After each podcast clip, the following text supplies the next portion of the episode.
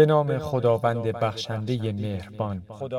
خداوندا، تو را سپاس بر تندرستی تنم که همواره از آن برخوردارم و تو را سپاس بر بیماری که در جسمم پدید آوردی. در تردید بودم که آیا راهی را که مذهب در برابرم قرار نداد، هنر خواهد توانست در برابرم قرار دهد. فصل زمستان را در پاریس سپری کرد. عزیمت به انگلستان یا کتاب‌های بسیاری را مطالعه کردم. تصور نمی‌کنم بر معلومات مخفی شده به نظرم رسید. این زمان خیلی بود. امواج نور باران از میان شکاف ویرایی بهره داشت که حاضر بودم بمیرم، ولی از آن چشم نپوشیدم. تصویری همانند فولاد مزار. چطور میتوانم برای شما تشریح مسحور زیباترین زیبایی های عالم گشتم؟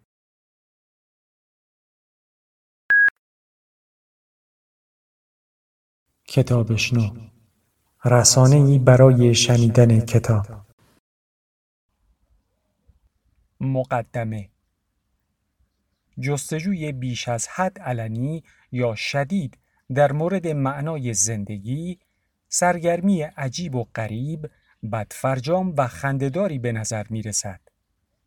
چیزی نیست که یک انسان فناپذیر عادی بتواند به آن مبادرت ورزد و یا اگر همچنین کرد بتواند زیاد پیش برود.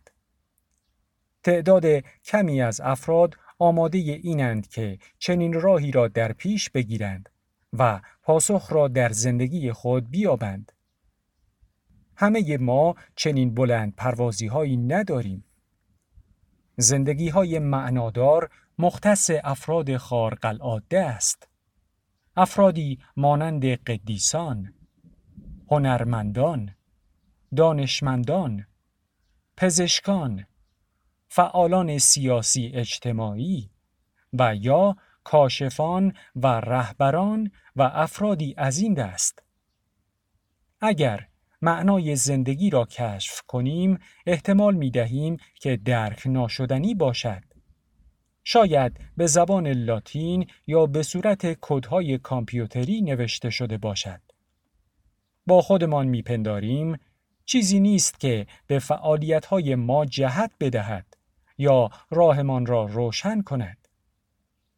همیشه با دیدگاهی کوتاه نظرانه در رابطه با معنای زندگی به فعالیت می‌پردازیم، بدون اینکه خود به آن اذعان داشته باشیم. با این حال، حقیقت این است که این موضوع به همه ارتباط دارد. همه ما باید در خصوص آن جستجو کنیم و زندگی معنادار را شرح دهیم. هیچ چیز ناخوشایندی در خصوص این موضوع نباید وجود داشته باشد. زندگی معنادار از نظر ساختار ممکن است فردی، مفید، جذاب و آشنا باشد. این کتاب راهنمایی با این هدف است. زندگی معنادار به زندگی شاد نزدیک است، اما در موارد مهمی با آن تفاوت دارد. برخی از اجزای زندگی معنادار عبارتند از: 1. زندگی معنادار به برخی توانایی‌های متعالی ما وابسته است و از آنها بهره می‌برد، مانند توانایی‌هایی که به مهرورزی، مراقبت، ارتباط، درک خود، همدردی، هوش و خلاقیت مربوط می شود. 2. هدف از زندگی معنادار لزوماً رسیدن به رضایت همیشگی نیست. ممکن است در زندگی معناداری به سر بریم، اما اغلب روحیه‌ای بد داشته باشیم. درست همانطور که ممکن است دائماً تفریحات ظاهری داشته باشیم، اما بیشتر زندگیمان چیزی بی معنا باشد. 3.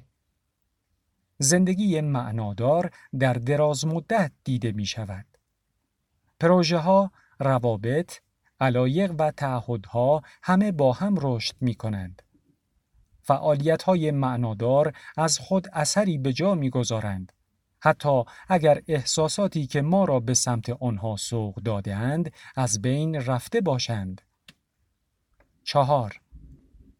فعالیت‌های معنادار لزوماً همان‌هایی نیستند که اغلب انجام می‌دهیم، بلکه کارهایی اند که ارزش بسیاری برایشان قائلیم و با شدتی بیشتر دلتنگشان می‌شویم. 5. این سوال که چه چیزی به زندگی معنا می‌دهد جوابی فردی می‌طلبد، حتی اگر ایده‌هایمان دارای ویژگی‌های منحصر به فرد چشمگیری نباشند. دیگران نمی‌توانند تشخیص دهند که چه چیزی برای ما معنادار است. آنچه را که ما بحران معنا می‌نامیم معمولاً لحظاتی است که تفسیرهای دیگران از زندگی معنادار با درک ما از سلایق و علایق متفاوتمان مغایرت دارد. 6.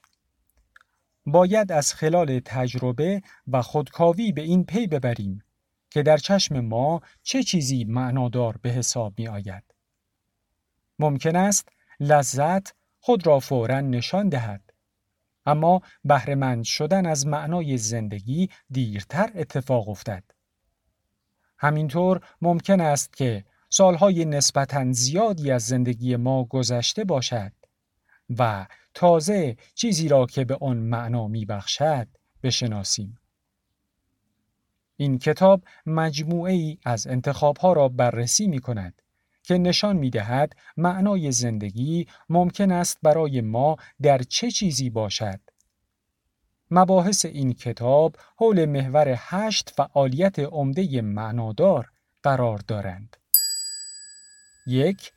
عشق. 2. خانواده.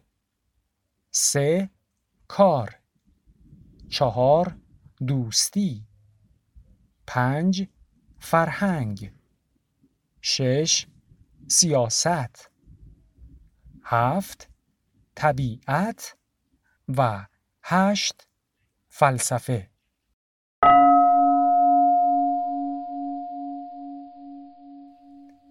بیشتر اینها به خوبی شناخته شده‌اند. در اینجا قرار نیست معنای کاملاً تازه‌ای برای زندگی شناسایی کنیم. بیشتر قرار است گزینه‌های آشنا را یادآوری کنیم و توضیح دهیم. این گزینه‌ها باید جهت دهنده باشند و به ما در یافتن گزینه دلخواه یا طراحی گزینه‌های جایگزین کمک نمایند. امیدواریم در طول مسیر بر این موضوع تأکید کنیم که زندگی ما معنادارتر از آن است که میپنداریم. افزودن معنای زندگی نیازی به اقدامات بیرونی اساسی ندارد. زندگی ما همین حالا هم قطعاً جنبه‌های معنادار زیادی دارد، اما ما به درستی آنها را ارج نمی‌نهیم، درک نمی‌کنیم و یا قدرشان را نمی‌دانیم. وقت آن رسیده است که جستجوی معنای زندگی را از امری غیر ممکن و بغرنج به چیزی تبدیل کنیم که همه ما آن را بفهمیم، آن را هدف خودمان قرار دهیم و در آن موفق شویم. سرچشمه‌های معنای زندگی. عشق. یکی از راه‌های فهمیدن این که چرا عشق به معنای زندگی نزدیک است، این است که چالش‌های تنها بودن را بررسی نماییم. ما اغلب درباره تنهایی صحبتی نمی‌کنیم. منظور صحبت کردن درباره آنهایی است که کسی را ندارند که در آغوش بگیرند، خجالت می‌کشند، یا آنها که کسی را دارند اما ممکن است عذاب وجدان داشته باشند. اما رنج تنها بودن امکانی همه شمول و غیر شرم‌آور است.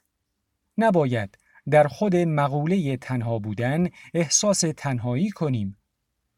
تنهایی بینش بسیار روشنی در مورد اهمیت عشق به ما می دهد.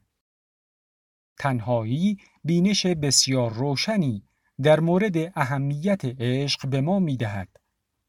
تعداد کسانی که در خصوص عشق تخصص دارند کمتر از کسانی است که از داشتن کسی برای عشق ورزیدن محرومند. سخت می شود فهمید. این همه جار و جنجال درباره عشق ممکن است به خاطر چه چیزی باشد؟ مگر اینکه جایی میان راه آدم روزگاری تلخ و ناخواسته را به تنهایی گذرانده باشد. وقتی تنهاییم ممکن است مردم با ما مهربان باشند. شاید به مراسمها دعوتمان کنند و یا رفتار تأثیرگذاری از خود نشان دهند. اما به سختی می توانیم از حس مداوم مشروط بودن علاقه و توجهی که دریافت می کنیم رهایی یابیم. ما ملزم به درک این هستیم که حتی بهترین دوستان ما نیز همیشه در دسترس نیستند و باید بدانیم خواسته هایی که می توانیم از آنها داشته باشیم محدودند. اغلب برای تماس گرفتن یا خیلی دیر است یا خیلی زود. ممکن است گمان کنیم در لحظات طاقت فرسا می توانیم از روی زمین محو شویم و هیچ کس نه متوجه می شود و نه اهمیتی می دهد. در دوستی های عادی نمی توانیم به راحتی هرچه در ذهنمان هست را بیان نماییم. بیشتر گفتگوهای درونی ما آنقدر پیش پا افتاده یا پرتنش و درهم و برهم و مملو از اضطرابند که برای دیگران جالب نیستند. آشنایان ما توقع دارند دوستانی عادی داشته باشند. توقعی که امری قابل درک است و از بین بردن این تفکر در آنها غیر عاقلانه است. همچنین باید در کارهایمان مقداری ادب نیز به خرج دهیم. خشم یا وسواس فکری، عجیب و غریب بودن یا تلخی رفتار در نظر هیچ کس جذاب نیست. ما نمیتوانیم بدرفتاری یا پرخاش کنیم. اصلاح اساسی خود واقعیمان بهایی است که برای رفاقت میپردازیم و این جمله بسیار مهم است. همچنین باید این را بپذیریم که افراد بخش زیادی از شخصیت ما را بلافاصله درک نمی کنند. بعضی از عمیق‌ترین دلواپسی‌های ما با نفهمیدن، کسالت یا ترس پاسخ داده خواهند شد. بیشتر مردم اصلاً اهمیتی نخواهند داد.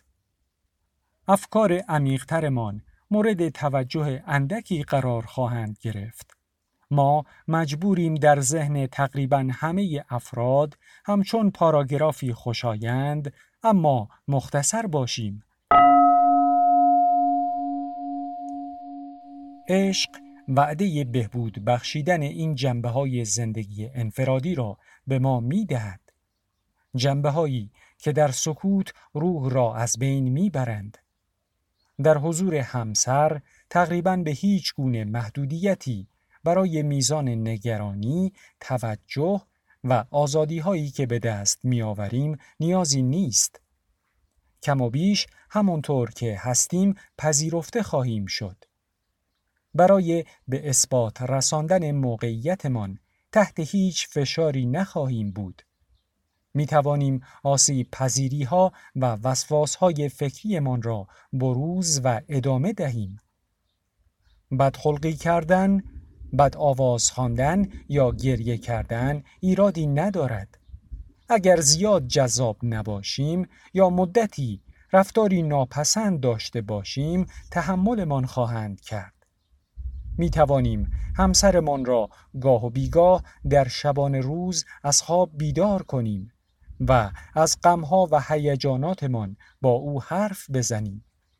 به کوچکترین آزردگی‌هایمان توجه خواهد شد و ما می توانیم موضوعات هیجان انگیزی را مطرح نماییم. در حضور همسر قضاوت‌ها دیگر آنقدر تند و تیز و بدبینانه نیستند. آنها وقت خود را بی‌دریغ صرف ما خواهند کرد. زمانی که با دودلی چیزی را بیان می‌کنیم، مشتاق و هیجان زده می‌شوند. وقتی به لکنت می‌افتیم یا شک داریم، از ما می‌خواهند به حرفمان ادامه دهیم. اینطور نیست که فقط بگویند عزیزم و بعد راهشان را بگیرند و بروند. به دنبال جزئیات مرتبط خواهند بود. تصویری دقیق خواهند ساخت از آنچه درون ما را نشان می‌دهد. بخش‌های شکننده وجودمان پیش آنها جایی امن خواهند داشت. بی‌نهایت قدردان فردی خواهیم بود که می‌تواند کاری را بکند که به نظر ما غیر ممکن می‌رسد. آن کار این است که ما را واقعاً بشناسد و باز هم دوستمان داشته باشد. از این احساس همیشگی و خرد کننده که میگوید تنها راه این که افراد دوستمان داشته باشند این است که بخش زیادی از شخصیتمان را پنهان کنیم. ما از این احساس رهایی خواهیم یافت. سپس کم کم احساس می‌کنیم که وجود داریم. هویتمان قابل اطمینان خواهد بود. دیگر تنها نگهبانان داستان زندگی خود نخواهیم بود.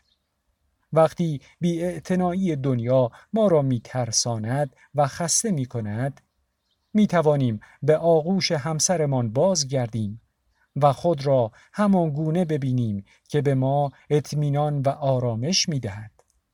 در حالی که از تمام جهات درجات کم و زیادی از نامهربانی ما را محاصره کرده است.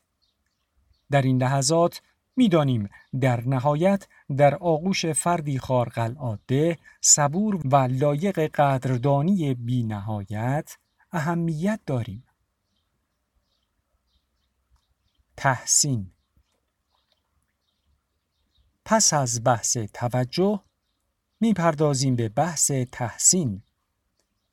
در گفتگوی افلاطون در رساله ضیافت، آریستوفان نمایشنامه نویس چنین بیان می‌کند: سرچشمه عشق تمایل به کامل کردن خودمان از طریق پیدا نمودن نیمه گم شده‌مان است.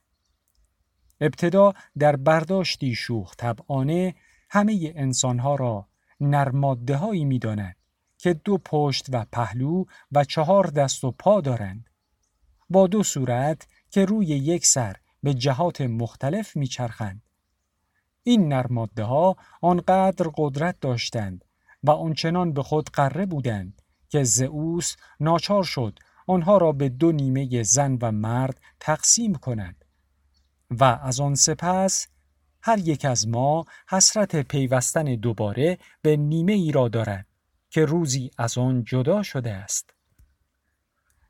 نیازی نیست داستانی ادبی را باور کنیم تا حقیقتی نمادین را در آن تشخیص دهیم.